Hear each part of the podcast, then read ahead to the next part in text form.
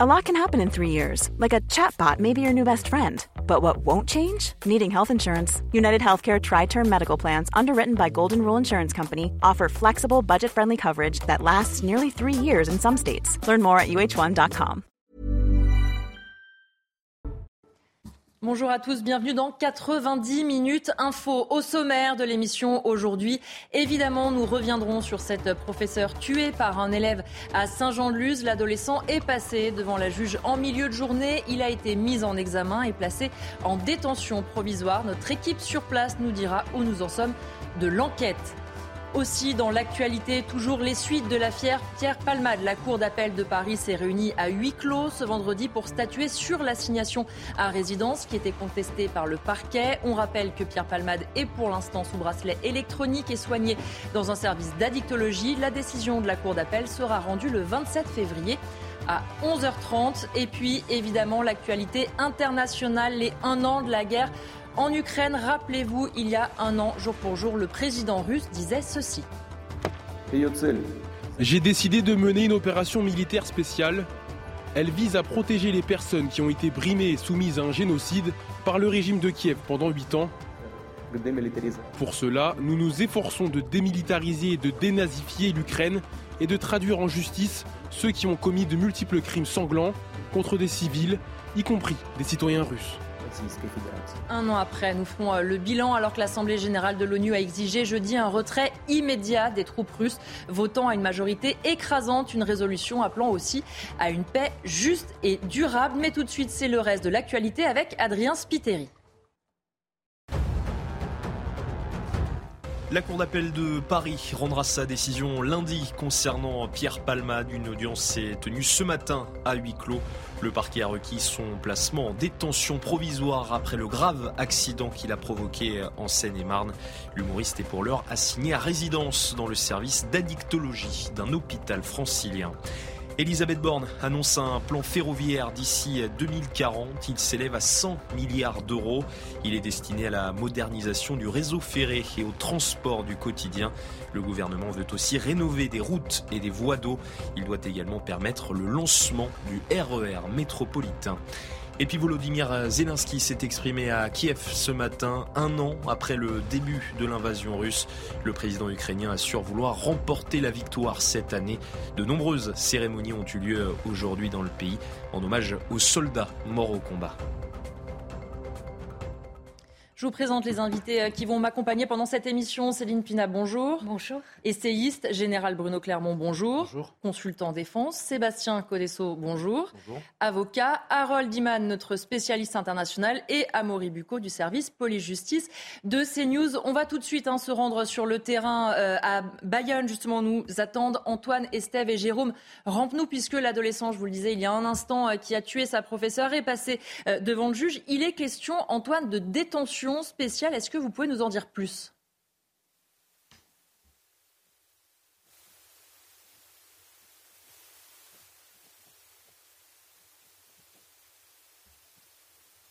Un petit problème de son euh, avec Antoine Estève. On va le retrouver euh, dans un instant. Amaury Bucco, justement, euh, sur cette décision qui a été rendue à la mi-journée, quels sont les premiers enseignements qu'on peut en tirer? Bah, c'est déjà que le parquet qui avait demandé la détention provisoire a été entendu. Cette décision, enfin cette demande du parquet a été reçue par le juge des libertés de la détention, qui a donc validé ce jeune, hein, le jeune suspect de 16 ans, va bien aller dans un, centre pénitentiaire pour mineurs, certes, mais ça reste de la prison et non pas, par exemple, comme euh, c'était une des possibilités, un centre éducatif fermé, euh, voire une mesure d'assignation à résidence. Je voudrais qu'on écoute, avant de rejoindre euh, Antoine Estève, le son justement de l'avocat de cet adolescent qui s'est exprimé il y a quelques minutes à la sortie de l'audience. Écoutez-le. Un garçon brillant dans les disciplines scientifiques, visiblement moins à l'aise dans la discipline dont nous parlons, la langue espagnole.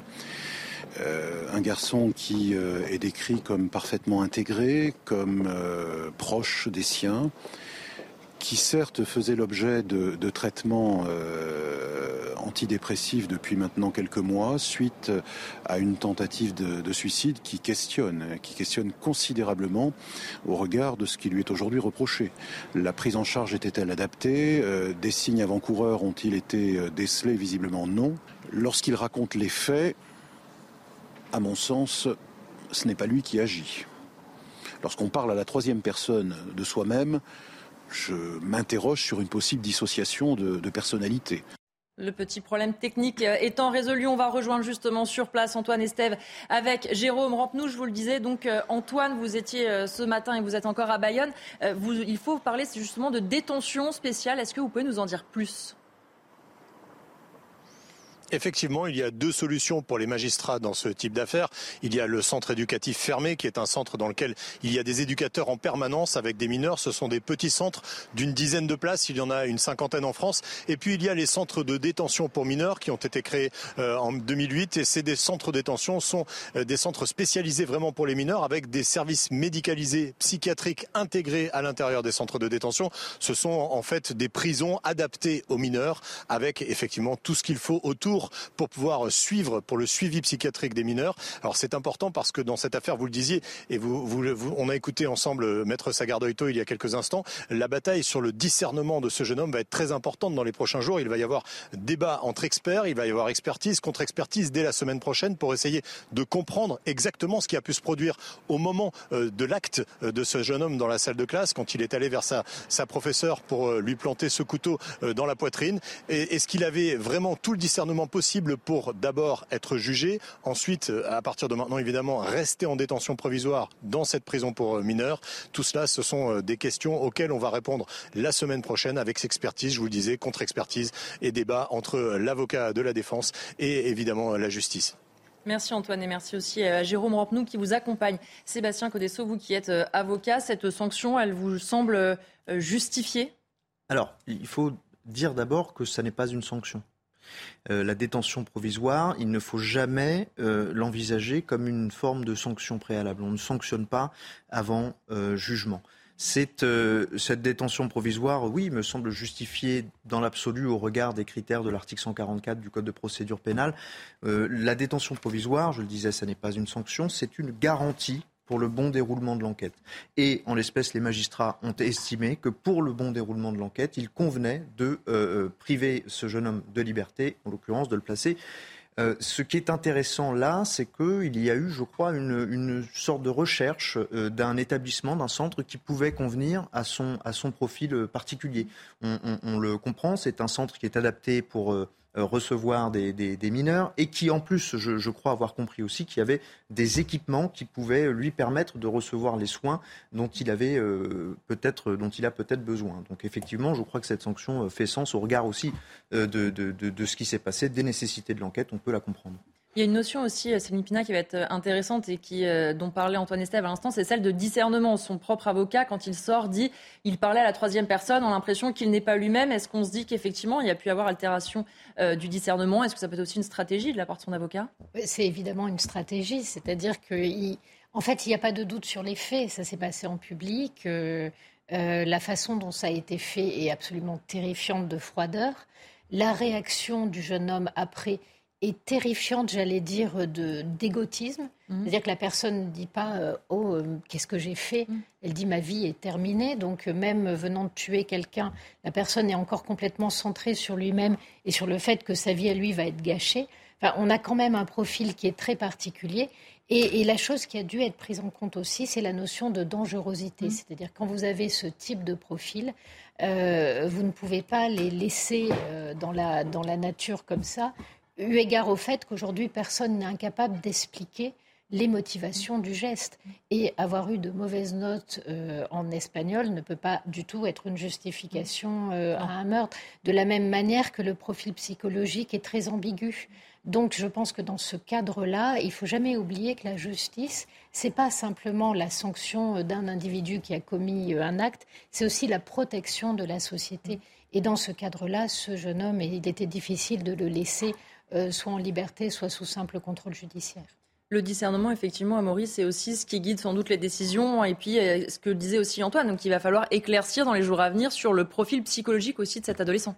Oui, et juste pour revenir sur la détention provisoire, qui est effectivement pas une sanction, mais une mesure, disons, de préservation de l'enquête, mais aussi, là, en l'occurrence, il est probable que euh, l'une des motivations était de la réitération des faits. C'est-à-dire qu'on ne mhm. veut pas, si, ce, jeune homme a un trouble psychologique, mhm il est probable qu'il puisse entendre une nouvelle voix, ou je ne sais pas, et qu'il commence, il, il répète son geste. Et donc là, en détention provisoire, il est dans un cadre très strict justement, qui doit empêcher une, réitération pardon, des faits. Ensuite, sur le discernement, en fait, vous avez trois choses. Soit le discernement est entier, euh, et dans ces cas-là, il est jugé, je vais le dire, normalement, il mhm. aura la peine euh, encourue classique.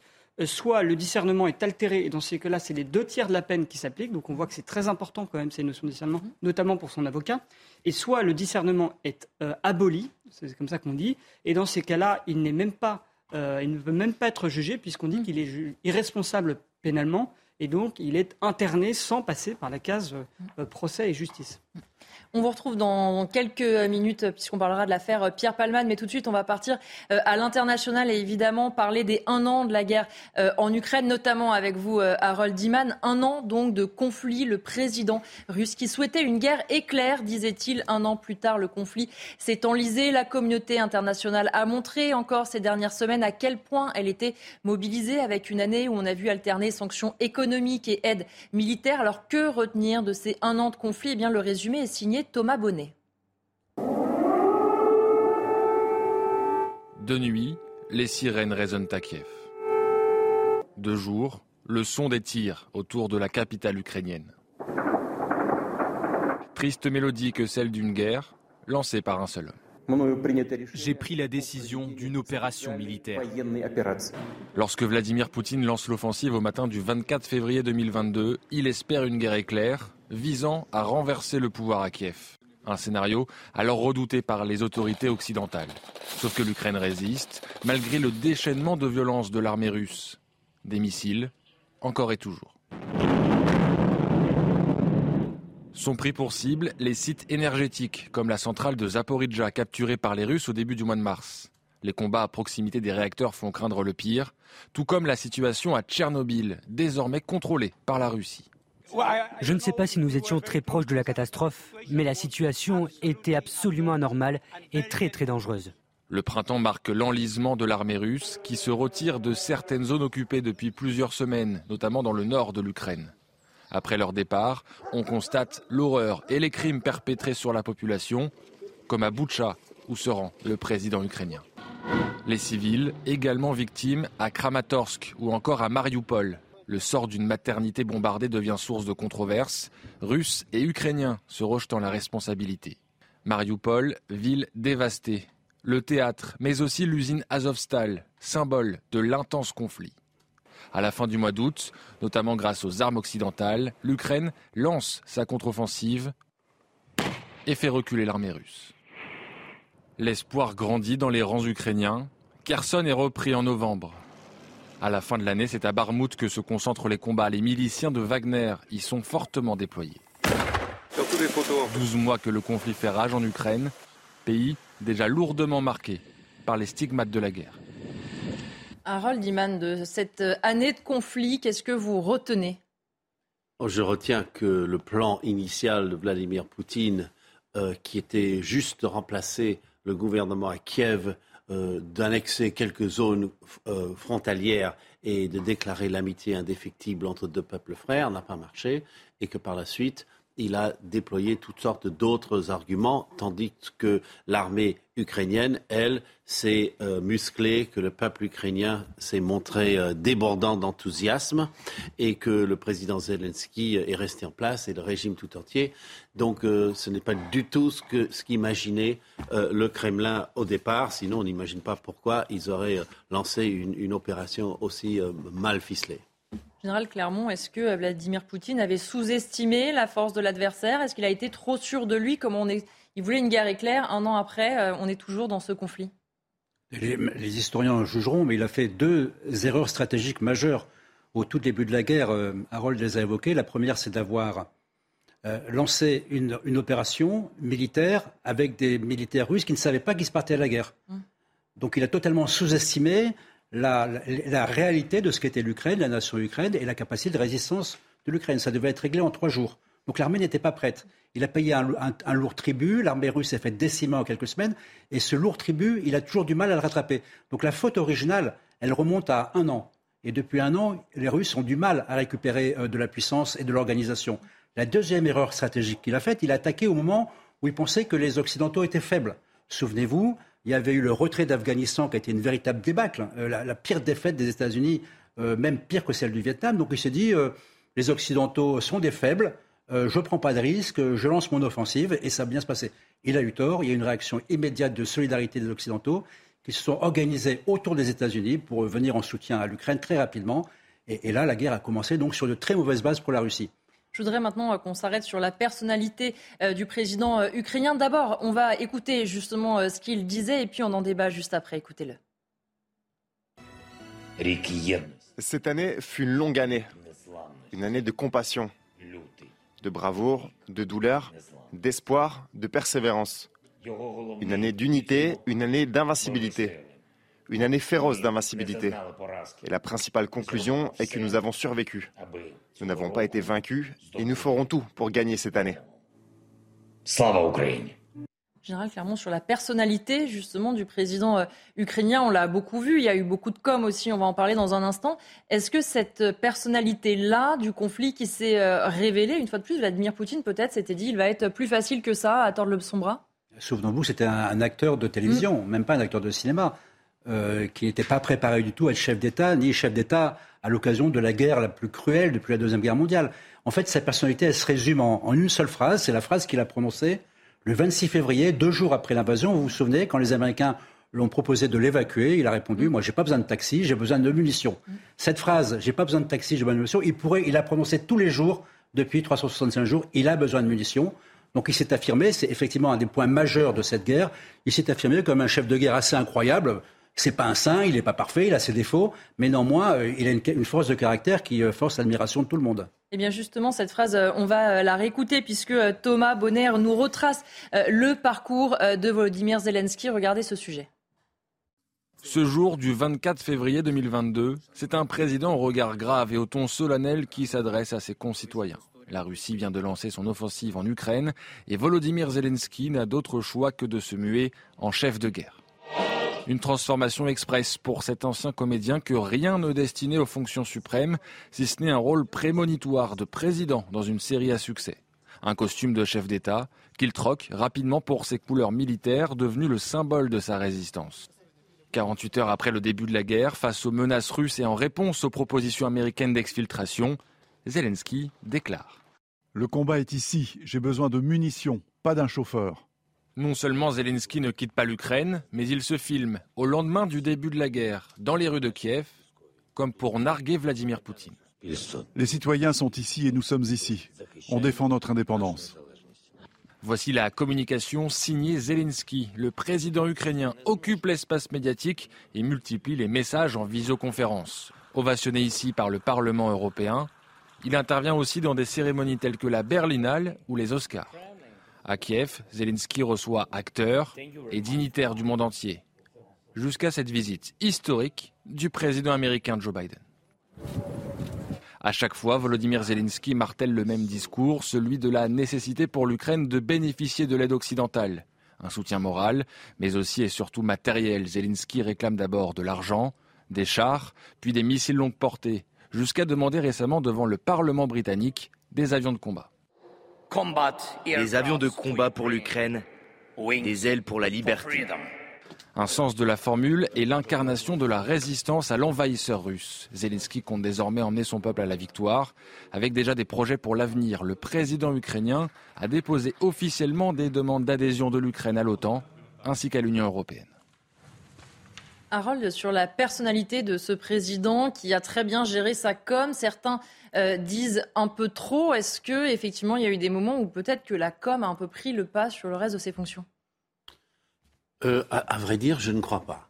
Je crois que ce qui a peut-être euh, joué un tour à Vladimir Poutine, c'est qu'il s'est dit, comme ce n'est qu'un clown de la com, comment pourrait-il commander quoi que ce soit?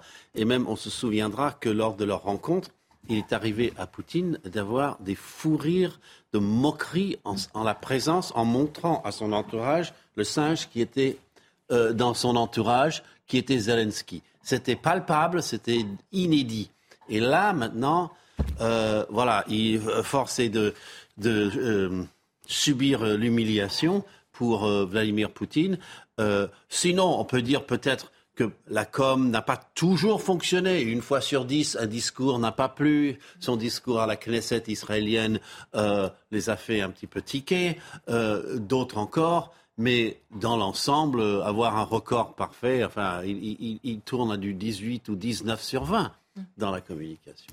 Céline Pina, sur cette euh, communication, est-ce que vous diriez que Volodymyr Zelensky tourne à 19 sur 20 Est-ce que, hmm. est que, vous avez une note autre? En fait, ça fait partie de la politique et je ne suis pas sûre qu'il ait le choix parce que euh, quand on voit comment euh, Vladimir Poutine a lancé sa guerre, il lance une guerre sous un axe assez civilisationnel. D'abord, il rappelle le passé en disant je vais aller attaquer l'Ukraine néo-nazie. Mhm. Euh, et ensuite, dans tout le discours qu'il développe jusqu'au dernier discours qu'il a fait, il est dans cette logique. Euh, nous, nous sommes quelque part euh, les vrais hommes, les vrais tenants d'une forme de civilisation. Il met vraiment au cœur la chrétienté en, en utilisant l'Église russe. Et en face, il est logique qu'il y ait un autre discours qui, lui, va s'axer finalement, comme au moment de la Seconde Guerre mondiale, sur l'idée de la liberté et des démocraties contre les régimes autoritaire ou à tendance un petit peu totalitaire. Et en fait, ce récit-là est un récit qui fonctionne et auquel adhèrent à la fois les Ukrainiens, mais nous aussi, j'allais dire les Européens et les Américains. Et côté russe, euh, le discours de Vladimir Poutine en forme de la Russie est assiégée et nous devons euh, nous défendre et empêcher le néonazisme de ressurgir fonctionne très bien sur la population aussi. Et la guerre, c'est extrêmement matériel mais c'est aussi du discours, de la représentation. Et euh, à ce niveau-là, il fait très bien son travail. Je ne suis pas en mesure de juger la stratégie mm. euh, militaire, mais en tout cas, je, trouve que la manière dont il s'inscrit dans le paysage politique est intéressante et il fait ce qu'il enfin, il fait ce qu'il doit. Rappelez-vous de Churchill qui, à un moment donné, euh, d'ailleurs, il le fait physiquement. Mm. C'est-à-dire que habillé tout le temps en militaire, c'est Churchill qui dit je vais faire la guerre, la guerre, la guerre, la guerre. Oui, parce qu'il n'y a, il n'y a pas d'autre choix à faire. Il incarne vraiment euh, à la fois ce, la naissance de cette nation et le fait que cette nation est l'avant-poste euh, finalement d'un monde occidental attaché à la liberté. Je vous voyais réagir, euh, Général Clermont, pendant le. Non, non, je, je, suis tout à fait d'accord. Il, faut bien comprendre que cette débandade de l'armée russe, euh, ça a été une humiliation majeure pour les généraux. Et aujourd'hui, une des raisons probables de leur motivation, c'est qu'ils veulent effacer cette, cet échec majeur qui ont été ces premières semaines de la guerre, qui ont vraiment été catastrophiques à un point que les écoles de guerre euh, étudieront un, cas unique, un, cas d'une armée qui peut faire la guerre sans, sans vouloir faire la guerre. C'est ça qui s'est passé. Et la réalité, c'est que l'armée ukrainienne avait été, elle, était déjà formée à l'occidental, puisque depuis 2014, les Américains, les Canadiens, les Britanniques ont formé à peu près 20 à 40 000 soldats ukrainiens à la guerre occidentale. Ils ont par exemple créé le corps des forces spéciales qui n'existait pas. Donc les Ukrainiens avaient des forces spéciales très efficaces. Donc euh, on a eu euh, le choc, euh, on aurait pu avoir le choc deux armées soviétiques, parce que l'armée ukrainienne n'était pas très bonne avant que les, avant que les Américains s'en occupent. On a eu le choc en fait entre une armée occidentale qui était l'armée ukrainienne, et une armée soviétique qui, elle, n'avait pas évolué, était restée dans sa rigidité et dans un, dans un contexte opérationnel totalement surréaliste. Mais, rajoutons, euh, vous serez d'accord, qu'ils étaient formés à l'occidental, mais ils n'étaient pas armés à l'occidental. Bien sûr. C'est pour ça que les armes devaient arriver, et quand elles sont arrivées, ils savaient quoi en faire. On reparlera euh, de l'Ukraine avec un angle un petit peu plus euh, national, notamment de la position d'Emmanuel Macron euh, dans cette guerre. Et puis on marque une courte pause. Juste après la pause, on revient sur les suites de l'affaire Pierre Palmade. A tout de suite. Deuxième partie de 90 minutes info dans un instant avec mes invités. On revient sur l'affaire Palmade, mais tout de suite le reste de l'actualité avec Simon Guillain. Bonjour Simon. Bonjour Elodie et bonjour à tous ceux qui nous ont rejoints sur CNews. On commence ce journal avec ce braquage spectaculaire. Ça s'est passé dans la nuit de mercredi à jeudi, aux alentours de 3 heures du matin. Une bijouterie du centre commercial Créteil-Soleil dans le Val-de-Marne a été cambriolée à la scie circulaire. Et pour le moment, les braqueurs sont toujours en fuite. Voyez ces images qui vous sont commentées par Mathilde Couvillère-Flournoy. Il était environ 3h30 du matin lorsque l'alarme du centre commercial Créteil-Soleil s'est déclenchée. Une fois sur place, les policiers constatent que le centre commercial est inondé, la bouche à incendie a été arrachée. Plus loin, un véhicule est stationné devant la bijouterie Histoire d'Or. La voiture est entrée par la porte du centre commercial en emboutissant ce rideau. Mais le spectacle ne s'arrête pas là. Plus tard, lorsque les policiers découvrent la vidéo des caméras de surveillance, c'est la stupéfaction. Trois individus ont découpé à la scie circulaire le rideau métallique du magasin pour s'y introduire et voler les bijoux. Lorsque les policiers se sont infiltrés dans la boutique, ils ont constaté une cavité d'un mètre sur un mètre. À l'intérieur, aucune trace des braqueurs, mais de nombreux bijoux jonchent le sol. Un braquage peu commun qui inquiète notamment cet habitué de Créteil-Soleil. On a, on a peur, franchement, on n'est pas du tout en sécurité. Donc ça ne donne plus du tout envie de sortir. Donc on va finir par se, par se terrer chez soi. On va rester à la maison, on va plus sortir. Bon, à cause de malfrats, donc c'est quand même inadmissible. Les braqueurs sont toujours en fuite. Une procédure pénale a été déclenchée pour vol aggravé et vol en réunion. Dans le reste de l'actualité, la Cour d'appel de Paris rendra sa décision lundi prochain concernant Pierre Palmade. Une audience s'est tenue ce matin à huis clos. Le parquet a requis son placement en détention provisoire après le grave accident qu'il a provoqué en Seine-et-Marne. L'humoriste est pour l'heure assigné à résidence dans le service d'addictologie à l'hôpital Paul Brousse de Villejuif. Gérald Darmanin a reçu des élus corses au ministère de l'Intérieur. Objectif est bien trouver un terrain d'entente sur l'avenir de ce territoire français, un débat auquel participe le président de la République. Emmanuel Macron s'est dit ouvert à toutes les propositions de l'autonomie à la différenciation, mais il souhaite le maintien de la Corse dans la République et refuse de créer deux catégories de citoyens. Et puis enfin, cela fait un an jour pour jour que la guerre en Ukraine a commencé. depuis le début du conflit, plus de 100 000 Ukrainiens se sont réfugiés en France. Certains ont trouvé du travail, des enfants sont même scolarisés en France. Nous sommes allés à la rencontre de Katerina et ses deux enfants de 9 et 11 ans. Ils sont arrivés à Quimperlé dans le Finistère juste un mois après le début de la guerre et le reportage que vous allez voir est signé Michael Chaillot. Regardez. Depuis janvier, Katerina parcourt un kilomètre 5 à pied quotidiennement, parfois même de nuit, pour travailler dans cette usine d'agroalimentaire de Quimperlé. Titulaire d'un master, elle était professeure d'anglais en Ukraine. Depuis deux mois, elle prépare des tripes et des saucisses en Bretagne. Je gagne un peu d'argent, c'est pour ça que je peux envoyer mes, mes enfants au stage, au stage de foot et au centre de loisirs. C'est très important pour communiquer avec euh, les gens, pour être nécessaire. Katerina est arrivée en France en mars 2022 avec ses deux enfants. Nous l'avions rencontrée l'été dernier. Elle est hébergée chez sa belle-mère Zana, qui est mariée à un breton. Il faut rester encore ici. Il faut encore prolonger tout ça. Nicolas, le mari de Katerina, travaille pour le renseignement ukrainien. Il est venu deux semaines en Bretagne en décembre en toute discrétion pour retrouver femme et enfants. Un an après le début de la guerre, il n'y aura pas de vainqueur, dit Katerina, qui s'inquiète des dernières informations en provenance de Pékin. J'ai peur de Chine parce que c'est un pays très immense, c'est un grand pays et deux grands pays sont contre nous. La Chine s'y va aider, ça va être la troisième guerre mondiale. Pour ces Ukrainiens, seule une solution diplomatique peut mettre fin au conflit. Ils l'espèrent avant l'été prochain. Et voilà pour ce tour de l'actualité à 16h sur CNews. La suite de vos débats, 90 minutes info, Elodie Huchard et ses invités. Merci à vous, euh, Simon. Et donc, on va parler des suites euh, de l'affaire Palmade. La Cour d'appel était appelée à se prononcer sur la décision de l'assigner à résidence, une décision contestée par le parquet. On l'a appris en milieu de journée. La décision sera rendue le 27 février à 11h30. Le point sur les dernières informations, c'est avec Noémie Schulz. L'audience a duré une petite heure, elle s'est déroulée euh, à huis clos, nous n'avons pas pu y assister et en l'absence de Pierre Palmade. Alors on ne sait pas précisément les raisons pour lesquelles il n'était pas présent euh, ce matin, mais on peut imaginer que les médecins du service addictologie de l'hôpital Paul Brousse à Villejuif euh, ont fait savoir qu'il n'était pas forcément favorable à un tel déplacement. Pierre Palmade a donc été représenté par son avocate Céline Lazec. Elle n'a pas dit un mot à la presse, ni en arrivant ni en sortant. On ne sait donc rien des débats qui ont eu lieu dans la salle d'audience, si ce n'est que le parquet a demandé une nouvelle fois l'incarcération de Pierre Palmade. La décision a été mise en délibéré. Elle sera rendue lundi à 11h30 à, l'occasion d'une nouvelle audience à huis clos. Deux options, soit la Chambre de l'instruction de la Cour d'appel de Paris confirme la décision prise la semaine dernière par le juge des libertés de la détention de Melun et euh, maintient donc euh, l'assignation à résidence de Pierre Palmade. Il pourra donc rester hospitalisé sous bracelet électronique, soit la Chambre de l'instruction infirme cette décision. Et alors, Pierre Palmade pourrait être incarcéré euh, très rapidement dans la foulée. Sébastien Codesso, qu'est-ce qui fait que la décision finalement pourrait euh, changer et qu'on décide finalement euh, de l'incarcérer et non plus de lui assurer le service de soins dont il bénéficie actuellement?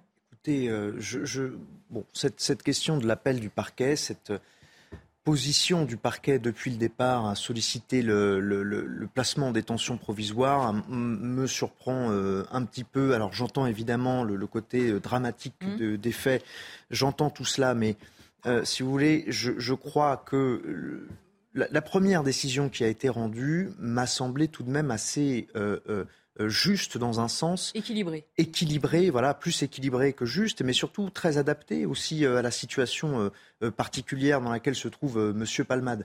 Il faut, alors évidemment, tout, à chaque fois, vous savez, les avocats, on se fait critiquer parce qu'on vient sur les plateaux dire toujours cette même chose. Il faut savoir se délester de toute l'émotion, de mm. toute la dramaturgie qui peut se jouer.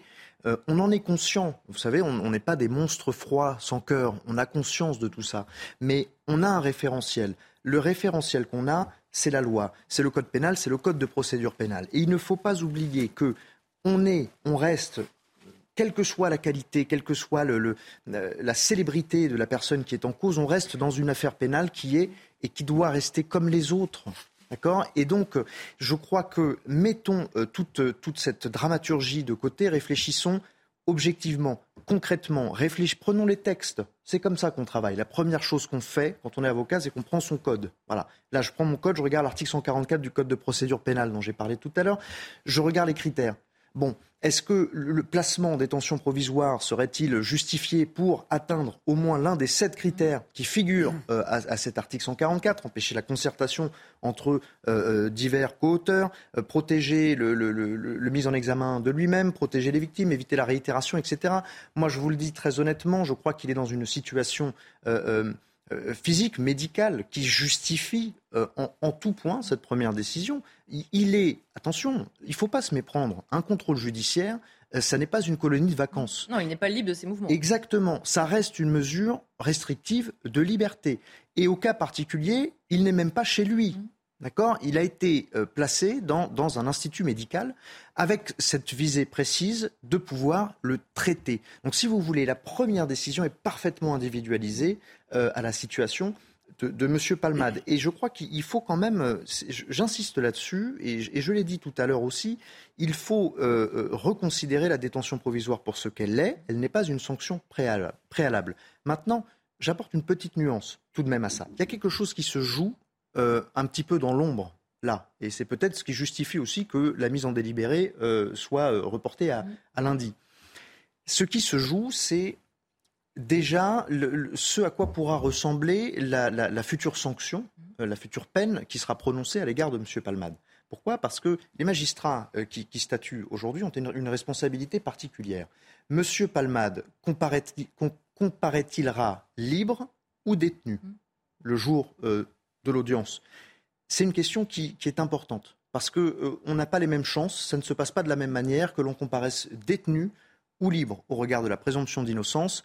Euh, ça, change même absolument tout. Et donc peut-être que les magistrats vont prendre euh, le temps de la réflexion pour savoir si, dans le fond, il pourrait être prononcé à l'égard de M. Palmade, in fine, attention, après des mois et des mois d'instruction, d'expertise, de contre-expertise, ils vont se demander si, in fine, il y a une possibilité qu'une peine de prison, euh, qu'une peine d'emprisonnement ferme avec mandat de dépôt soit prononcée. Et donc je crois aussi que la décision qui sera rendue lundi le sera euh, au prisme de cette réflexion-là. Vous vouliez réagir, à Bucco? Oui, non, mais justement, je voulais rebondir euh, sur ce que vous disiez. effectivement, en fait, on, sait que la, famille des victimes a d'ailleurs dit, pour nous, c'est très important que Pierre Palmade aille en prison, soit placé en détention provisoire, parce qu'on attend beaucoup de la justice française. Et là, il y a effectivement une confusion qui se fait, qui est de penser que finalement de placer quelqu'un en détention provisoire euh, est une mesure qui correspond à la gravité de ce qu'il a fait. alors que ce n'est pas le cas. En fait, Pierre Palmade peut très bien aller en prison mmh. après sa condamnation, après le jugement. Là, on est encore dans la présomption d'innocence, dans le temps de l'enquête, et donc effectivement, de le placer en détention provisoire ou non, ce n'est pas euh, une sanction vis-à-vis de la gravité des faits. Ça, c'est effectivement, il faut le rappeler. Euh, et ce que je voudrais rappeler, c'est que bah, donc là, la décision va être rendue effectivement lundi. En attendant, il reste bien sûr assigné à résidence. Euh, et, voilà ce que je voulais dire. On reviendra vers vous justement pour les autres euh, enquêtes aussi qui visent euh, Pierre Palmade. Mais je voudrais d'abord qu'on parte sur le terrain justement à l'hôpital Paul Brousse à Villejuif où nous attendent Anne-Isabelle Tollet et Olivier euh, Gangloff puisque Anne-Isabelle, faute d'aller en prison, Pierre Palmade est toujours soigné à cet hôpital qu'il a intégré il y a à peu près une semaine. Absolument, Elodie. Euh, Pierre Palman n'a pas quitté l'hôpital malgré l'audience qui s'est tenue ce matin à huis clos où effectivement euh, la décision d'une mise en détention provisoire sera rendue lundi à 11h30. Eh bien, ce qu'on peut dire ici, et j'ai pu parler à quelques médecins, c'est que cette décision de, ne pas laisser euh, Pierre Palmade assister à cette audience eh bien, a été motivée pour des raisons médicales, puisque ce n'est pas Pierre Palmade qui pouvait choisir ou non d'assister à l'audience. Les médecins auraient donc jugé qu'il n'était pas en capacité euh, de, comparaître euh, ce matin et donc il reste ici jusqu'à nouvel ordre, c'est-à-dire jusqu'à lundi 11h30, assigné au pavillon 44 de l'hôpital Paul Brousse de Villejuif avec un bracelet électronique également, qui lui permet, euh, j'apporte une précision, qui lui permet de se promener dans l'hôpital, d'aller au-delà de sa chambre d'hôpital, et c'est pourquoi il a un bracelet électronique en étant pour autant assigné à résidence dans cet hôpital. Merci beaucoup Anne-Isabelle Tollet merci Olivier Gangloff qui vous accompagne. Euh, Céline Pina, sur effectivement ce que disait euh, à l'instant Sébastien Codesso, sur l'émotion autour euh, de cette affaire, sur est-ce qu'il faut sortir un peu de ça et comme il le disait, revenir à la base, aux lois. On entend beaucoup d'interrogations sur le fait qu'il ne soit pas déjà en prison. Est-ce que si ce n'était pas Pierre Palmade, on se poserait les mêmes questions Bien sûr que si ce n'était pas Pierre Palmade, on ne se poserait pas la question. Euh, il y a énormément d'accidents qui sont d'accidents meurtriers mm. euh, qui sont causés et euh, quand on discute avec des avocats, ils vous disent qu'il y a très peu de, de, mise en prison avant le jugement et que les peines peuvent paraître légères. Mm. voilà, après, c'est comme ça que, que, ça fonctionne. Et à ce titre-là, Pierre Palmade est plutôt traité de façon euh, plus sévère, pourrait-on penser. La deuxième chose, c'est que être en cure de désintoxication ou comme il est à l'hôpital, c'est pas une partie de plaisir mm. pour quelqu'un qui est dépendant à la drogue. Mm. Euh, c'est même extrêmement violent. Il n'est pas au club med. Euh, c'est pas un moment, euh, voilà, de, un moment très agréable à passer. Et enfin, je crois qu'il y a plus que de l'émotion. Il y a des choses extrêmement gênantes dans la violence qui est en train de se déclencher contre Pierre Palmade. Il y a quand même une forme de haine des puissants ou des élites euh, qui transparaît à travers ça, où vous avez beaucoup de discours qui disent oui, regardez, il est bien traité, mm. c'est parce que c'est un artiste, c'est parce qu'il connaît des gens importants. Et il y a quelque chose d'assez euh, déplaisant mm. euh, dans, tout ce qui est en train de remonter. Et je trouve qu'effectivement, on gagnerait tous à faire un pas de côté et à raison garder. Malheureusement, ça fait du buzz, mm. ça fait vendre, ça passionne la foule. Malheureusement, nous sommes tous aussi des voyeurs et nous ne sommes pas des personnes d'une moralité parfaite. C'est excitant de voir un puissant tomber. Et aujourd'hui, on a l'impression qu'il y a une forme de délectation mm. qui quand même finit par porter un peu sur le cœur. Et euh, forcément, c'est aussi un certain nombre d'affaires euh, qui ressortent à Moribuco, puisqu'il y a trois affaires dans lesquelles est visé euh, Pierre Palmade, et notamment la détention d'images pédopornographiques. Où on en est justement de, ces enquêtes-là Oui, alors cette enquête pour la détention d'images pédopornographiques, je rappelle qu'elle a été ouverte par le parquet de Paris. C'est une, on est au stade de l'enquête préliminaire, non pas de l'information judiciaire comme pour l'affaire de l'accident. Il y avait donc deux personnes hein, qui avaient été entendues par la police, une qui avait fait des déclarations à Paris, l'autre à Bordeaux, des perquisitions très rapidement qui avaient été menées dans les différents domiciles de Pierre Palmade pour justement euh, fouiller euh, son matériel informatique, notamment ses ordinateurs, pour voir ce qu'il y avait dedans. Et là, ce qu'on a appris euh, hier, c'est une information donc très récente d'une source judiciaire, c'est qu'une personne avait été placée en garde à vue dans le cadre de cette enquête, ce qui veut dire que l'enquête avance, que de nouveaux éléments sont désormais dans les mains des enquêteurs euh, et donc que euh, euh, par la suite, pour Pierre Palmade, les choses pourraient encore aller plus mal sur le point de vue judiciaire. Sébastien Codesso, on sait que ce sont des affaires séparées qui ne sont pas censées interférer. Mais quand même, ça crée aussi une petite musique. Vous disiez tout à l'heure, il faut vraiment être sur les textes, les textes, mais quand même, ça crée tout un bruit médiatique autour. On imagine que les magistrats qui statuent doivent quand même faire attention à rester chacun dans leurs affaires et à pas se mêler des affaires qui commencent à s'accumuler. Les, magistrats ont des oreilles, comme nous mmh. tous. Hein, donc, euh, ils entendent évidemment ce qui se passe autour de Pierre Palman, mais les magistrats ont aussi une conscience professionnelle des obligations et, une connaissance euh, euh, pleine des, grands principes du droit. Et d'abord, dans la première affaire, celle de, l'accident de la route, je le rappelle, hein, au risque de choquer encore une fois, mais il reste présumé innocent. Voilà. Et dans ces affaires-là, c'est la même chose. Ces affaires n'ont rien à voir les unes avec les mmh. autres. Il n'y a aucune connexité entre les faits. Il s'agit de deux choses totalement différentes. cette, cette, affaire dont nous parlons là maintenant, cette consultation d'images pédopornographiques, je crois qu'il y a très très peu d'éléments qui ont filtré. Euh, on sait que ça vient de deux signalements, deux dénonciations. Euh, bon, je, je crois qu'il faut quand même euh, garder une certaine prudence. Deux dénonciations qui ont fait suite quand même à l'emballement médiatique. Qui, qui, a oui, suivi la première affaire. qui permet que les langues se Voilà. délient ou des dénonciations Euh, calomnieuses. Il y a, je crois, beaucoup de questions qui se posent. Que, qui sont les personnes qui ont fait ces, ces- ces dénonciations? En veulent-elles à M. Palmade pour une raison euh, quelconque? Euh, Veulent-elles se, se gratifier d'un- buzz ou, ou- ou que sais-je? Ou ont-elles effectivement des éléments concrets qui permettraient d'aller dans le sens des accusations? Bon, je- il faut garder une... Vous savez, c'est ce que, c'est ce que je disais, sans- oui, sans référer au texte, etc. Les magistrats ont parfaitement conscience qu'ils travaillent toujours mieux dans la sérénité. Voilà. C'est toujours dans une sérénité totale que euh, les décisions seront plus justes. Et donc là, on en est au balbutiement de cette seconde affaire. Peut-être que, peut-être, ça n'est pas Mm. sûr, peut-être qu'une instruction sera euh, ouverte. Euh, et à partir de là, peut-être, j'ai envie de vous dire aussi, euh, c'est peut-être même mieux pour M. Palmade qu'une instruction soit ouverte. Pourquoi? Parce qu'une instruction, c'est sur la durée. Ça laissera le temps aux choses de se calmer. voyez? Et peut-être qu'on retrouvera enfin cette sérénité dans laquelle on pourra établir si oui ou non il faudra, euh, euh, s'il y a une responsabilité pénale sur tel ou tel fait. Un dernier mot, Amaury, après on Oui, non, justement, effectivement, s'il y a l'ouverture d'une information judiciaire et que Pierre Palmade est mis en examen, surtout ses avocats auront accès au dossier et donc Bien pourront sûr. comprendre les accusations. Là, pour le moment, Pierre Palmade, dans cette affaire de détention d'images pédopornographiques, n'en sait pas plus que la presse. Finalement, il n'a pas les éléments pour euh, préparer sa défense ni quoi que ce soit. Merci Amaury d'avoir été euh, avec nous et de vos nombreuses précisions. On va donc euh, reparler maintenant euh, de l'Ukraine et notamment euh, de diplomatie avec Emmanuel Macron. Depuis le début de la guerre, il tente de jouer les médiateurs de paix sans grand succès. Une position qu'il continue aujourd'hui encore de défendre, persuadé qu'à la fin, seule la négociation mettra fin au conflit. Alors retour notamment sur les quelques jours avant le début de cette guerre où le chef de l'État avait été à l'initiative pour tenter d'éviter la guerre. Florian Tardif. Décembre 2021, Vladimir Poutine commence à positionner des troupes russes à la frontière avec l'Ukraine. Pour tenter de faire redescendre la pression, Emmanuel Macron décide de jouer les médiateurs de paix en multipliant les appels téléphoniques à son homologue russe et ukrainien. Neuf appels en un mois et demi. La tension ne redescend pas.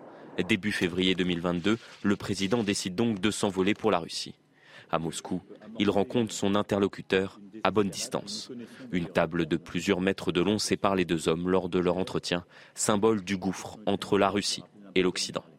Après un échange de plus de cinq heures, en tête à tête sans conseiller, Emmanuel Macron pense avoir obtenu de Vladimir Poutine plusieurs avancées. Nous avons essayé de bâtir des éléments de convergence pour euh, agir utilement dans les prochaines semaines.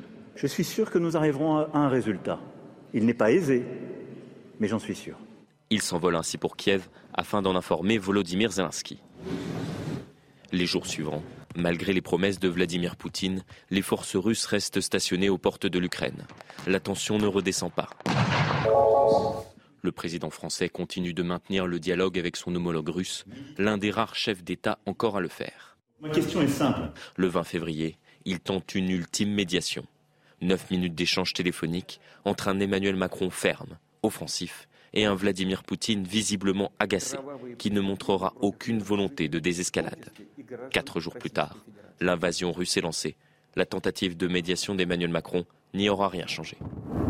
Et le président de la République, justement, qui s'est exprimé il y a quelques minutes sur les réseaux sociaux, Euh, le président Emmanuel Macron euh, qui dit ceci avec l'Ukraine, la France, l'Allemagne, le Canada, les États-Unis, le Japon, le Royaume-Uni, l'Union européenne, unis et résolus jusqu'à la victoire, jusqu'à ce que la paix soit rétablie. Général Clermont, plus spécifiquement justement sur le positionnement du président français, on le voyait dans ce sujet, il part en médiateur, on a l'impression euh, qu'il va solutionner les choses, il arrive à parler aux deux parties et finalement, un an après, sa position est beaucoup plus compliquée. Je crois qu'il est important de se souvenir que de, de janvier à fin juin, la France assurait la présidence tournante de l'Union européenne. Donc c'est à ce titre aussi qu'il avait euh, comme mission de, de valoriser la mission diplomatique de, de l'Union européenne, de faire en sorte que ce conflit qui allait, se, qui pouvait ou, ou qui s'est déroulé en Europe soit aussi un, con- un conflit régulé par les Européens. Et ça, c'était son axe principal, hein, porter en quelque sorte la voix de l'Union européenne. À partir du moment où euh, ça, ça peut être élu le président, c'était la République tchèque et maintenant c'est la Suède, c'est un peu, c'est un peu différent. On, on sent bien, alors je vais revenir sur le on sent bien que l'Union européenne aujourd'hui, on ne sait plus qui parle. vous souvenez, Henri Kissinger disait c'est quoi le numéro de téléphone de l'Union européenne ben, Aujourd'hui, il dirait c'est quoi le numéro de téléphone et puis c'est qui? Hein Vous avez un président du Conseil, un président tournant, une présidente de la Commission et un représentant. Tout le monde, tout le monde euh, s'exprime sur un sujet sans véritable coordination. À partir du moment où euh, sa ligne, en tout cas la ligne du président Macron portée dans l'Union européenne, elle n'a pas vraiment varié.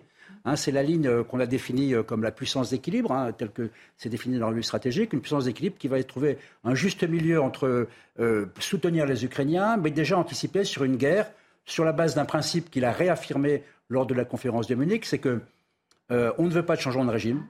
Un changement de régime conduirait à une catastrophe en Russie qu'on ne peut pas se permettre. Donc, et donc, comme on ne veut pas de changement de régime, s'il y a une paix, et un jour il y aura une paix, il faut trouver les conditions de cohabitation avec Poutine. Et ça, évidemment, ce n'est pas recevable pour un grand nombre d'alliés. Et c'est ce qui fait que ça, a ça, ça, mis une, un espèce de, de, de, coin, en tout cas de différence entre un certain nombre de pays européens et d'autres pays européens. Maintenant, je pense qu'il y a un point qui est important. Et, et j'en suis pas certain, donc je ne peux pas l'affirmer, mais je pense que euh, la position de la France est malgré tout coordonnée avec celle des États-Unis. Vous vous souvenez, le président Macron est allé à, à Washington euh, au mois de décembre, je crois le 15 décembre. Il a fait une conférence de presse à l'issue dans laquelle il a dit une phrase dont il faut se souvenir je suis venu me coordonner avec les États-Unis. Donc la position que le président Macron défend, c'est probablement aussi la position des Américains, si ce n'est que les Américains ne s'expriment pas de la même manière. Harold Diman sur la stratégie d'Emmanuel Macron, qui au début voulait parler aux deux parties, finalement a parlé à tout le monde. Il a aussi un petit peu vexé les deux parties à un moment donné. Bon, vexer euh, la partie russe, euh, c'était inévitable. Mmh. Mais euh, vexer euh, la partie ukrainienne, c'était peut-être plus évitable. Donc au début euh, de la guerre, à Kiev, on a inventé le mot macroné. C'est-à-dire que parler un peu, dire tout et son contraire sans vraiment aboutir, c'était macroné. maintenant, ils ont cessé entièrement d'utiliser ce mot. Et lors de son passage à Paris, Volodymyr Zelensky a dit vraiment les choses ont changé entre moi et Emmanuel euh, Macron et il a compris. Mm. Donc euh, finalement, le président de la République a compris, mais a gardé un petit, je dirais, pied dans le camp des conciliateurs envers euh, Vladimir Poutine. Mais je pense que c'est plutôt une posture d'équidistance. En réalité, vu de Moscou, tout cela, c'est absolument pareil. Céline Pina sur euh, cette euh, stratégie d'Emmanuel Macron qui en a peut-être trop fait au début avant qu'effectivement le reste de la communauté internationale lui rappelle qu'il n'était euh, pas seul. L'avantage, c'est qu'en tant qu'ambassadeur de la paix, vous ne pouvez pas en faire trop, puisque ce n'est pas vous qui a finalement déterminé si la guerre va avoir lieu ou pas, et on ne peut jamais vous accuser d'en avoir trop fait pour essayer de maintenir la paix. Donc je pense que politiquement, euh, c'était un positionnement qui se défendait totalement. Comme aujourd'hui, le fait de ne fermer la porte à aucun dialogue est important parce qu'on sait que de toute façon, même les belligérants se parlent. Ils ont des canaux spécifiques pour ça, mais la communication n'est jamais complètement rompue. L'autre chose qui fait que la France a une position particulière dans toute cette histoire, c'est qu'aujourd'hui, en Europe, nous sommes le seul pays à disposer de la bombe atomique. Ça n'est pas rien quand on sait à quel point l'atome est utilisé comme une menace également euh, par Poutine.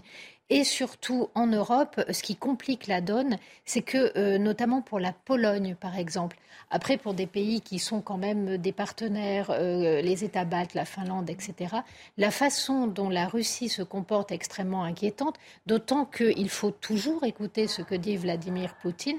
Et Vladimir Poutine menace de façon extrêmement directe les États baltes, euh, il menace aussi de façon extrêmement directe la Pologne.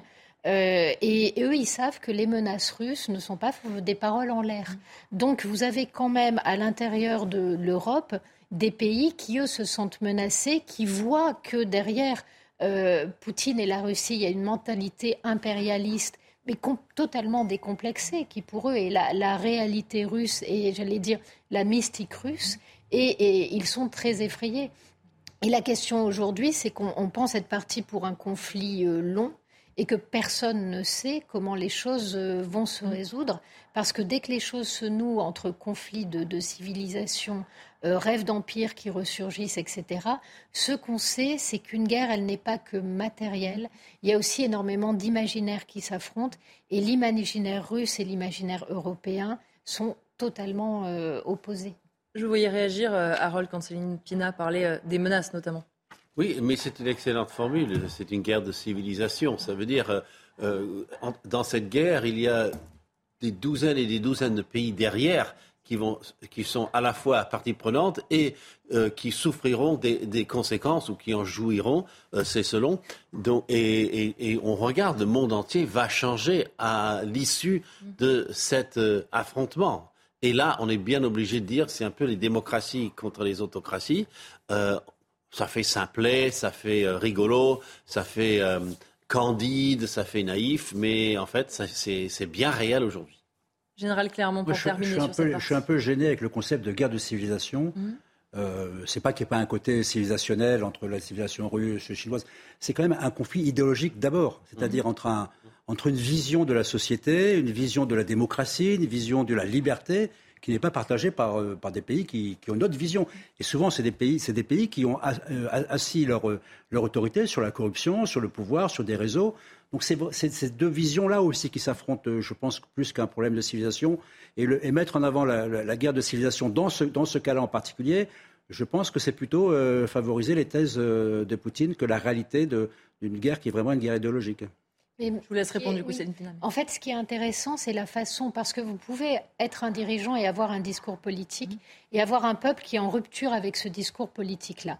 Là, ce n'est pas le cas. C'est-à-dire que vous avez d'un côté euh, un discours civilisationnel parfaitement assumé par Poutine, qui le dit, le redit, le mouline dès qu'il en a l'occasion, et qui ne parle pas à l'Occident il parle à son peuple. C'est-à-dire quand il est dans, la, dans, cette vision de la, de la, Russie impériale, la Russie impériale, mais la Russie aussi acculée, la Russie attaquée, attaquée d'un côté par les, entre guillemets, néo-nazis mm. ukrainiens, donc on justifie l'intervention en Ukraine, mais de l'autre côté, attaquée aussi par un Occident décadent qui perd ses valeurs. Euh, et, ce discours-là sur la perte de valeur de l'Occident est, est très important chez Poutine.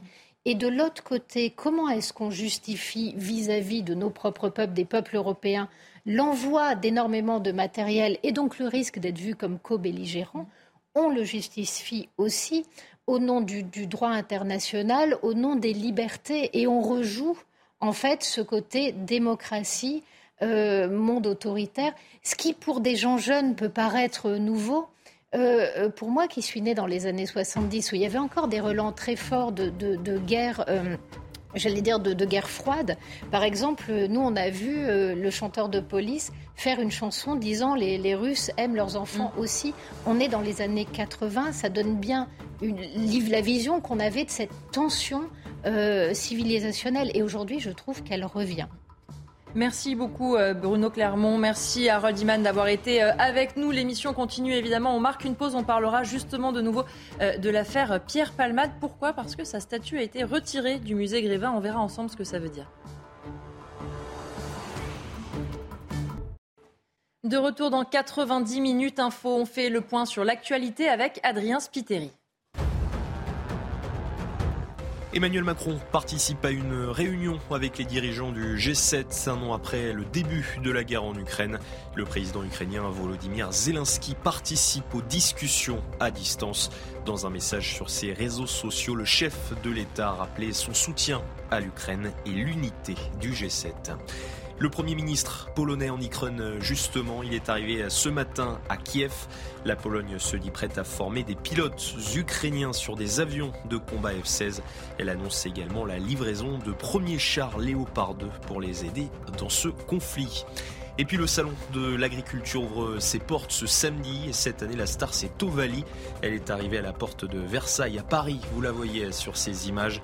La vache est l'égérie de cette 59e édition. Elle est âgée de 5 ans et pèse 800 kilos. D'accord. De retour dans 90 minutes euh, info, on va retourner euh, sur le terrain à Bayonne, euh, rejoindre Antoine, Estève et Jérôme Rampenou parce que dans cette affaire, il y a une notion qui est importante, vous, vous nous en parliez tout à l'heure et on va en entendre beaucoup parler dans la jour à venir, c'est celle de discernement, Antoine. Oui, effectivement, avec une bataille judiciaire qui va certainement commencer dès la semaine prochaine. On en a parlé tout à l'heure avec l'avocat de la défense, l'avocat de ce jeune homme qui a poignardé euh, sa professeure d'espagnol mercredi dernier. Il nous confirmait qu'il y avait un problème sur cette notion de discernement, effectivement, parce qu'au moment des faits, il a avoué qu'il avait euh, des voix qui l'avaient guidé euh, la nuit d'avant, lui demandant de commettre cet acte. Il y a eu aussi pendant l'entretien ce matin avec les différents magistrats ici au, au, au tribunal de Bayonne des mots très particuliers utilisés par ce jeune homme. Notamment, il a parlé de lui à la troisième personne à plusieurs reprises. Bref, tout cela, ça va faire des expertises, des contre-expertises psychiatriques dès la semaine prochaine. Une bataille judiciaire donc qui commence. Et puis surtout, il va être placé dans un centre spécialisé, un centre de détention pour mineurs. C'est un petit peu particulier. C'est pas tout à fait un centre éducatif fermé. Vous savez, ces centres qui ont été créés pour recevoir une dizaine de mineurs avec des éducateurs spécialisés en permanence avec eux. Là, ce sont vraiment des prisons particulièrement pour les mineurs qui ont été créées. Alors cette prison, d'après nos informations, serait celle à côté de Toulouse, à Lavore. C'est là-bas qu'il devrait être incarcéré en détention prévisoire donc. Et surtout, il y a une notion psychiatrique très importante. Il y aura en permanence avec lui des éducateurs et des psychiatres pour pouvoir échanger et pour pouvoir le surveiller, surveiller son comportement évidemment. Merci Antoine Estève et merci à Jérôme Rampenou qui vous accompagne. À Maurice Bucco, effectivement, la, notion de discernement, elle est importante parce que c'est aussi ça euh, qui va euh, orienter comment il peut être pris en charge et comment il peut être jugé ça va effectivement déterminer euh, évidemment la peine euh, qu'encourt euh, ce jeune homme, ce, suspect. En fait, il y a trois types de discernement. Il y a le discernement entier, donc ça c'est quelqu'un qui est en pleine possession de ses esprits et qui sera condamné comme tout le monde. Ensuite, vous avez le discernement altéré, c'est-à-dire que vous n'avez pas tout à fait vos facultés mentales au, au, moment des faits, et donc là, ce n'est que les deux tiers de la peine que vous encourez. Et ensuite, il y a le discernement aboli, et dans ce cas-là, on considère que vous êtes jugé irresponsable pénalement que vous n'êtes euh, pas jugeable, en fait, tout simplement pas condamnable. Et donc, dans ces cas-là, vous êtes interné d'office. Alors là, ce qui est intéressant, c'est qu'hier, le procureur de Bayonne, dans sa prise de parole, a indiqué euh, que, euh, a donné des indices sur le premier examen psychiatrique mmh. qui avait été mené sur ce jeune homme lors de sa garde à vue. Ce qu'il a dit, c'est qu'à ce stade, on parle d'examen psychiatrique et il y aura des expertises ensuite qui sont plus approfondies. Mais à ce stade, l'abolition du discernement est plutôt écartée. Mhm. C'est d'ailleurs pour ça sans doute qu'il a été placé en détention provisoire et non pas dans un centre psychiatrique.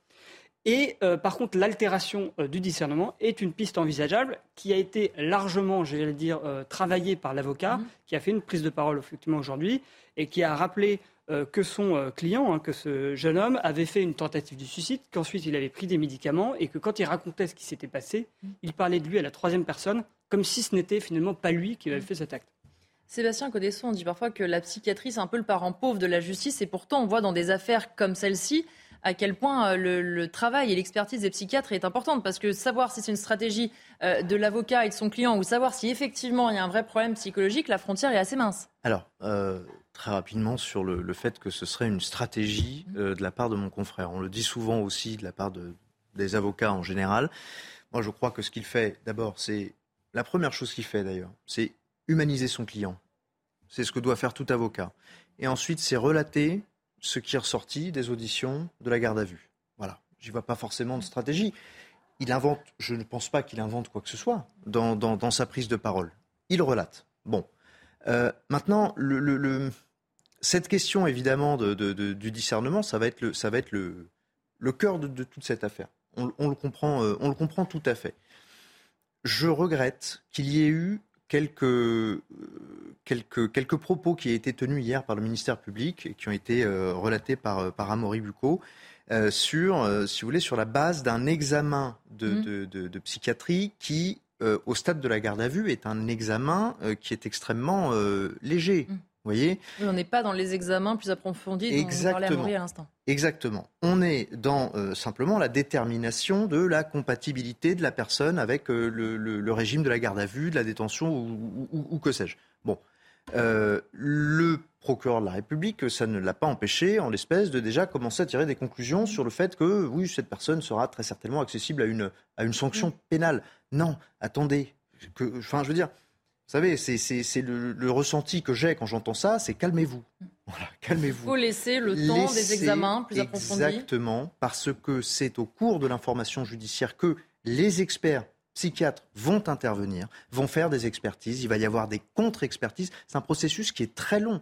Le travail euh, de ces experts est extrêmement complexe et il, requiert une certaine longueur pour comprendre exactement quels sont tous les, tenants de, la psychologie de, cette personne pour, in fine, pouvoir effectivement euh, déterminer. -dire, quand on parle de discernement, le discernement, pour le dire basiquement, c'est la conscience qu'on a des actes qu'on commet.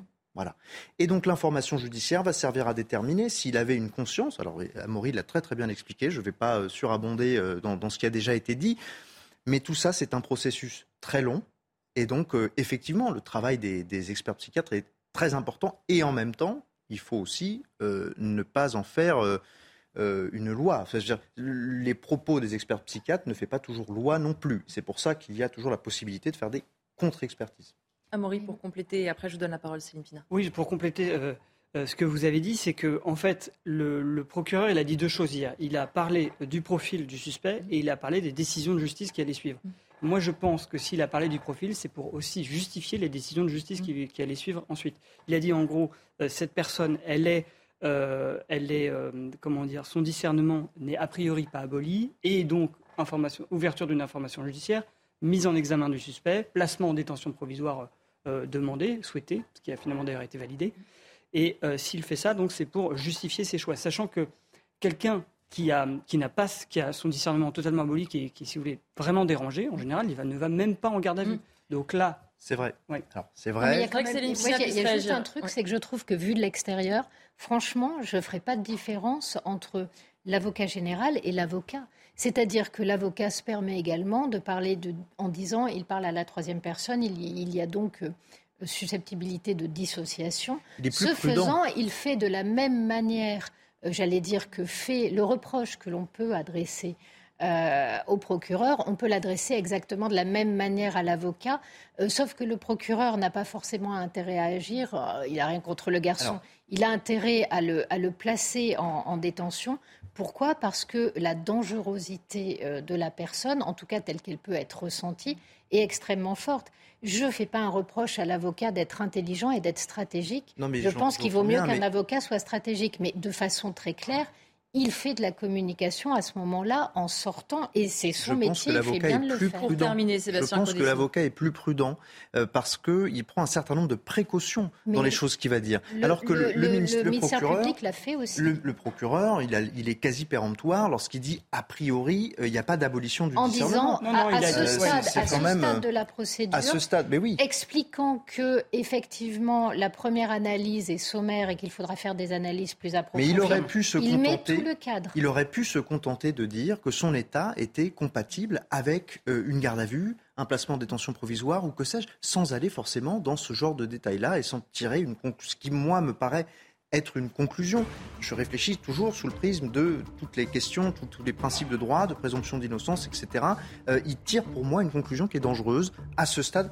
Et... Il le fait face à une société extrêmement choquée de la violence, de la froideur, de l'âge euh, du jeune homme euh, et de l'évidente absence de tout remords et de toute conscience de l'acte. Je ce faisant, il, il, essaie de répondre aussi euh, au bouleversement social. Parce qu'il y a un effet très fort. On termine sur cette partie. On se retrouve juste après euh, la pause et on reviendra notamment avec vous, à Moribuco, sur les nouvelles informations dans l'affaire Palmade. A tout de suite. Merci d'être avec nous pour la dernière partie de 90 minutes info. On va reparler de Pierre Palmade, notamment avec vous, euh, Amaury. On en parlait avant la pause dans l'histoire de détention d'images pédopornographiques. Euh, il y a un deuxième homme en garde à vue, c'est bien oui, ça Voilà, ce qui veut dire finalement que l'enquête avance. Et on a appris hier euh, par le parquet qu'une première personne avait été placée en garde à vue dans le cadre de cette enquête et qu'aujourd'hui, une deuxième personne est placée en garde à vue dans le cadre de cette enquête. Je répète, il s'agit d'une enquête préliminaire ouverte par le parquet de Paris pour détention euh, d'images pédopornographiques, notamment, c'est ce qu'écrit le parquet. Mmh. Donc, il y a peut-être d'autres, soupçons. Euh, je rappelle aussi qu'il y avait deux personnes euh, qui s'étaient rendues, euh, qui, s'étaient manifestées auprès de la police.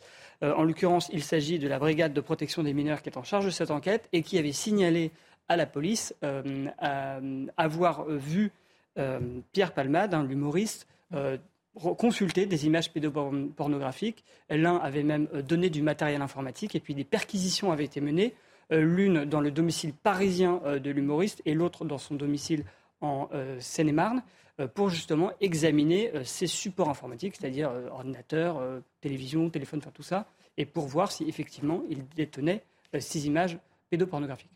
On voit Sébastien Codesso, et ça rejoint ce que vous disiez tout à l'heure, loin de l'émotion, des dénonciations, peut-être qu'il y a le mieux cette enquête qui avance euh, tranquillement, même si euh, c'est compliqué aussi euh, dans ces cas, dans les enquêtes, de faire attention entre de vraies révélations et des personnes, on le disait tout à l'heure, qui pourraient avoir envie de se venger ou même parfois de se protéger elles-mêmes en se disant je préfère dénoncer plutôt que de tomber moi-même. Alors je préfère dénoncer plutôt que de tomber moi-même, ou alors je suis déjà dans, dans, une affaire et je vais essayer de, de négocier quelque chose.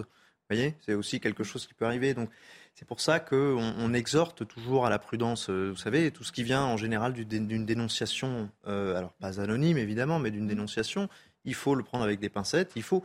Mais les choses sont traitées euh, avec beaucoup de sérieux. Je veux dire, vous voyez, une enquête a été ouverte immédiatement et toutes les diligences nécessaires sont en train d'être faites. peu de choses qui filtrent dans les médias, c'est vrai. Et en même temps, est-ce que c'est si mal? Vous voyez? Est-ce que c'est si mal ça dépend de quel côté on se place pour vous. mais non, mais... Mettons qu'on est du côté de ceux qui veulent absolument la manifestation de la vérité, qui veulent absolument euh, ceux qui veulent la tête de Pierre Palmade. Voilà, là je veux la tête de Pierre Palmade. Eh bien, je devrais être content que la police puisse travailler sereinement, voyez, et que euh, tout, tout ne, ne, tourne pas en boucle dans tous les sens avec. Euh, non, je, je, crois que c'est pour le mieux, en toutes circonstances, que les choses avancent tranquillement, sereinement et sérieusement. Et conséquence justement euh, de ces euh, enquêtes et de l'accident dont est responsable Pierre Palmade, eh bien sa statue a été retirée au musée Grévin sur les dix dernières années. C'est la troisième fois que cela se produit. Euh, les deux premiers qui avaient été retirés, c'est Vladimir Poutine et Donald Trump. Vous le voyez, il était aux côtés de sa complice Muriel Robin. Je voudrais qu'on écoute Véronique Bérex. Elle était l'invitée hier de Cyril Hanouna. C'est la responsable des relations extérieures du musée Grévin et elle explique justement comment l'établissement a pris cette décision. C'est un, choix euh, douloureux, mais euh, ce choix, il a été fait euh, eu égard surtout à la famille, aux victimes, dans, un, premier temps, surtout pour cela. ensuite, certes, on a reçu beaucoup de messages contre Pierre Palmade. Bon, et c'est vrai que c'est des décisions euh, difficiles et euh, je ne vous cache pas qu'en plus, euh, le musée Grévin, comme vous le savez, c'est plutôt un lieu de, divertissement. Je suis en général là pour parler que de bonheur. Et là, c'est un sujet qui est particulièrement douloureux. Ça faisait combien de temps qu'il avait sa statue? Mais pas si longtemps. Il est entré, comme vous voyez, avec, avec Muriel Robin il y a deux ans. Alors parmi les explications qu'elle donne, Céline Pina, il y en a une, c'est de dire que déjà, il recevait beaucoup de messages de personnes qui ne comprenaient pas que Pierre Palmade soit encore euh, là. Effectivement, elle le dit, ça doit être un endroit de divertissement, donc une personnalité comme celle de Pierre Palmade, après euh, ce qu'il a fait, ne doit plus être au musée Grévin. En fait, le problème, c'est toujours euh, qu'aujourd'hui, Pierre Palmade n'a pas été jugé. Il est toujours présumé innocent. Voilà, et qu'en fait, c'est cette espèce d'argne à la sanction qui n'est plus un appel à la justice, mais une réclamation de vengeance. Autrement dit, euh, effectivement, ce qui s'est passé atroce, vous avez une mère qui a perdu euh, un enfant, enfin son enfant, même s'il n'était euh, pas encore né, mais vous avez un enfant qui est défiguré, vous avez un père de famille qui est dans le coma. le résultat de l'accident est absolument atroce et, tout le monde en convient. pour autant, le déferlement de haine est lui aussi complètement disproportionné. Et je disais qu'il y avait quelque chose de on peut toujours se réjouir en son fort intérieur de voir quelqu'un que l'on considère comme puissant tomber. De là à ce que cela tourne à, cette avalanche, c'est quand même extrêmement inquiétant, d'autant que dans ce discours, vous avez des choses qui ressemblent énormément à la façon dont QAnon aux États-Unis euh, avait tenu un discours sur l'idée de ces puissants pédophiles qui ne payent jamais leur acte, etc., etc. Et là, on est exactement dans ces représentations-là Franchement, ça met extrêmement mal à l'aise et le fait que les médias se soient emparés euh, de ce jeu-là euh, en mettant en avant la parole des victimes et les portraits permanents de, Pierre Palmade fait qu'il n'y a pas de triangulation et on est en fait dans, une escalade de haine et de, de demande de vengeance et de violence qui a rien à voir avec la justice. Cette euh, haine n'a rien à voir avec la justice, comme le disait Céline Pina. Ça rejoint aussi ce que vous disiez euh, en première partie d'émission sur euh, l'émotion qui parfois peut-être prend le pas sur la justice. On peut le comprendre, on peut aussi s'en désoler. Ça a été merveilleusement bien dit par Céline Pina, comme d'habitude. moi, je note quand même quelque chose. Hein. On, a entendu dans le, magnéto. Alors, il y a le statut de Donald Trump, mm. Vladimir Poutine et maintenant Pierre Palmade. Pierre Palmade. Donc, la, la grande trinité des grands méchants de ce monde vous l'avez au complet. Vous voyez, c'est ça. Donc, en fait, on atteint des. Alors, j'entends les explications, évidemment, de cette dame. Elle, gère, elle dit aussi respect pour les familles des victimes. Voilà, évidemment, mais si vous voulez, c'est sur le principe. Voilà, c'est. Euh, euh, oui, on, se laisse complètement déborder, submerger par l'émotion qu'il y a.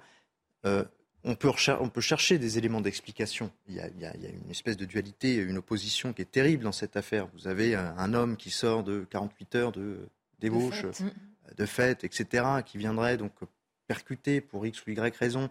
Euh, donc, de l'autre côté du tableau, cette famille, mm. une famille euh, comme on en connaît, comme, on, en a, mm. voilà, avec eh bien des gens, des gens du quotidien, des gens qui n'ont pas d'histoire, qui mm. n'ont rien. Donc, si vous voulez, cette, cette, opposition avec en plus le critère de la célébrité, euh, la drogue, Paris, bon, vous avez tous les ingrédients pour voilà, tout l'imaginaire autour. Vous avez tous les ingrédients pour que ça prenne et pour qu'effectivement vous ayez des réactions complètement euh, euh, disproportionnées. Non, parce que je veux dire, évidemment qu'on comprend le, choc, évidemment qu'on comprend l'émotion, qu'on comprend l'empathie.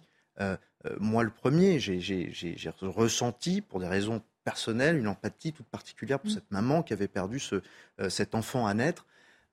maintenant, et c'est tout, c'est toute la difficulté, c'est tout ce qui fait aussi la force d'un État de droit, il faut savoir euh, se séparer mm.